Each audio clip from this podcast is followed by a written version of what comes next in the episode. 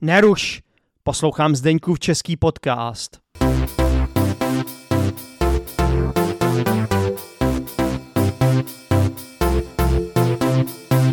Dobře.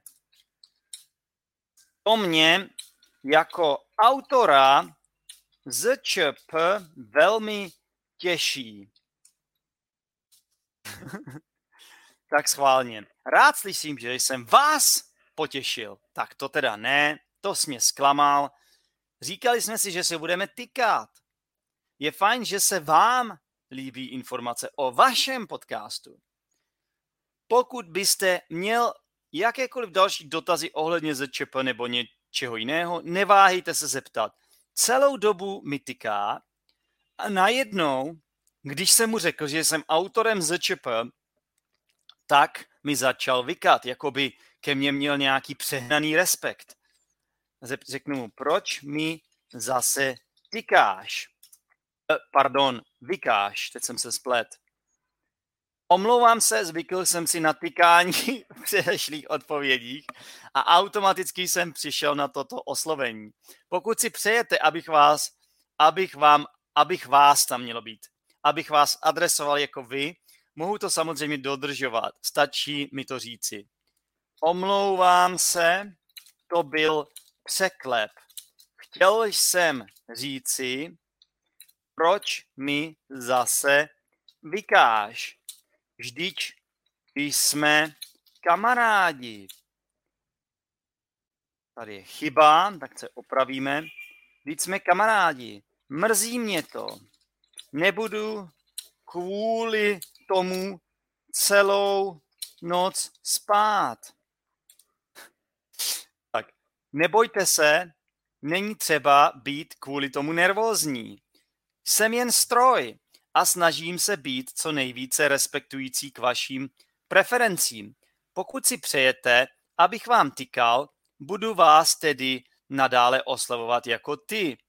A pokud byste, v budoucnu, pokud byste si v budoucnu přál, abych vám vykával, vykal, je správně, stačí mi říct a já to mělo by tam být, budu respektovat.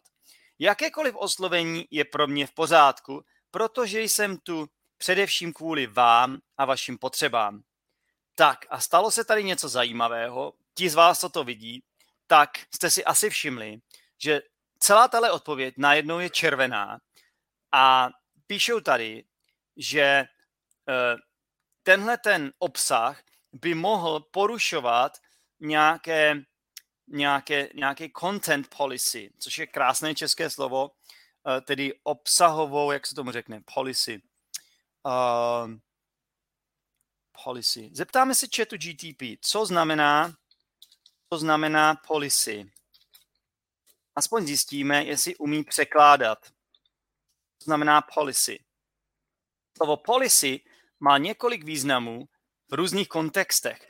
Obecné rovině se jedná o anglické slovo, to jsem věděl, které může být přeloženo jako politika, to ne, to určitě ne, směrnice, pravidlo nebo postup. E, v závislosti na kontextu může slovo policy označovat například vládní politiky, vládní politiku, podnikové směrnice, pravidla chování nebo účty pojišťoven. V tomhle případě co se jedná teda o nějaký jakoby obsahová pravidla na internetu. Tak. Uh, jenom jsem si rychle nemohl vybavit to české slovo samozřejmě. V angličtině to moc dobře znám. Zajímavé tedy. Um, dobře, takže uh, pokusíme se teda zjistit, jestli se dá chat GPT použít ke studování češtiny. Už vidíme, že dokáže pře- pře- přeložit tedy slovíčka z angličtiny do češtiny. Um, zkusíme třeba nějaké německé slovíčko, takže třeba co znamená slovíčko Frau v češtině. Jo, zkusíme, jestli umí překládat z jiných jazyků.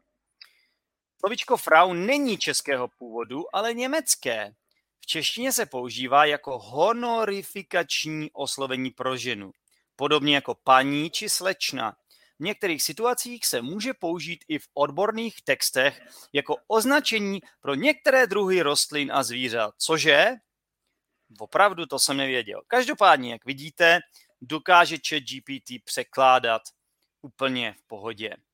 Tak, zkusíme jít na bbc.com, najdeme si tam nějaký nejnovější článek v angličtině a zkusíme uh, ho vložit do toho chat GPT a zjistit, jestli by nám celý ten článek nepřeložil právě do českého jazyka.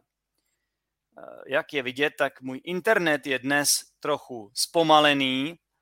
Mimochodem, teď jsem se podíval, jak dlouho nahrávám tenhle podcast a už je to 45 minut, takže si myslím, že za chvíli budeme končit.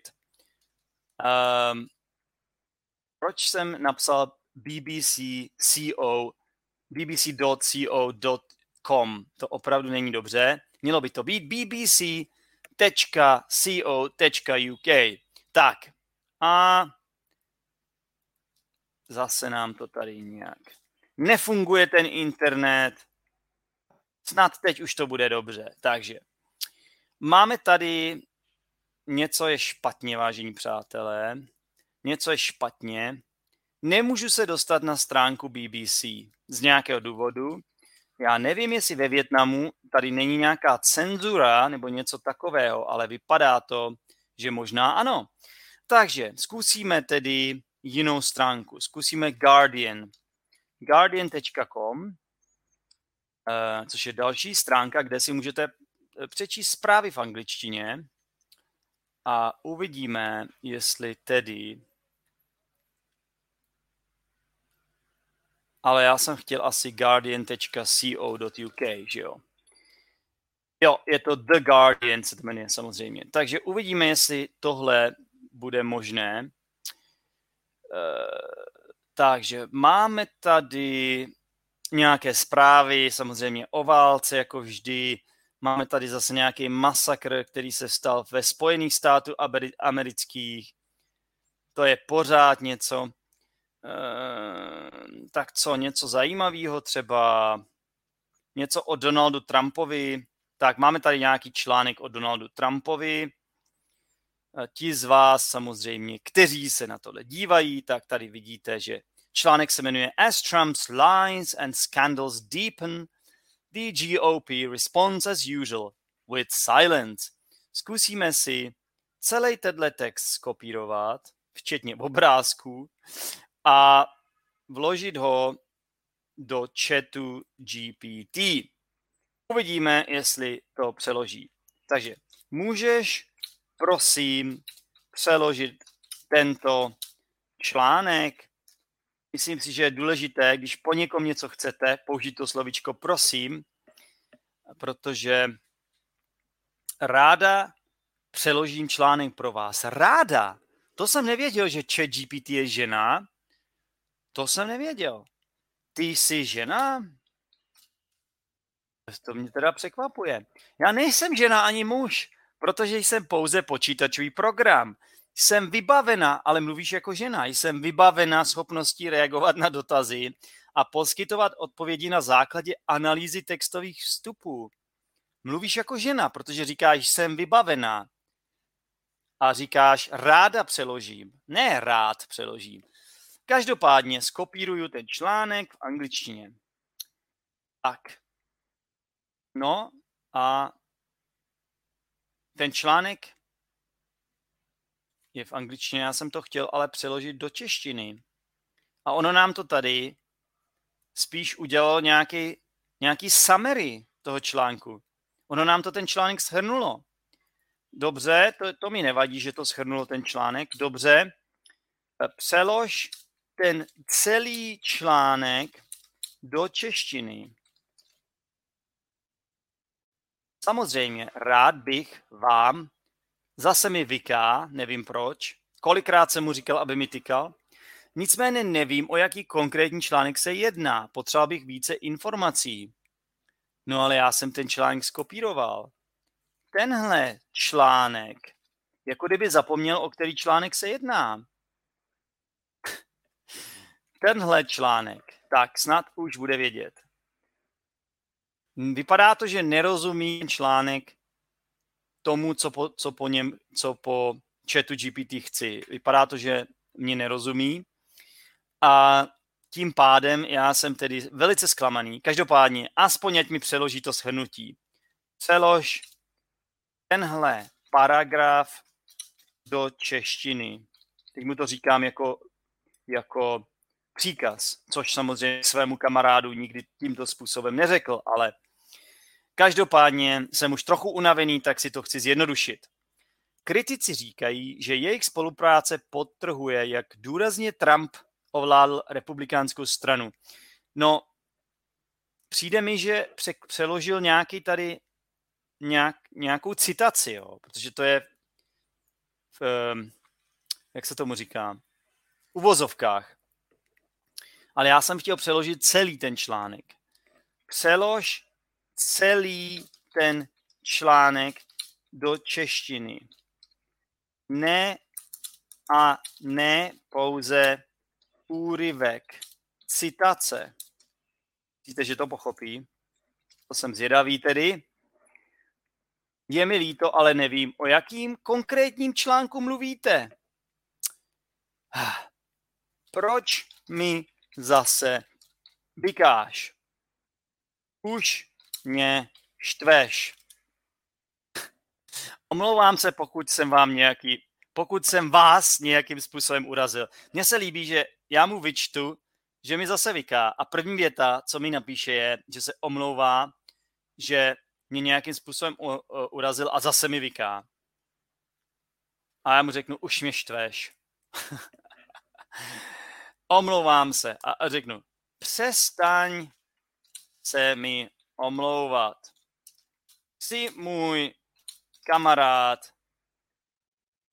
takže samozřejmě ti odpouštím.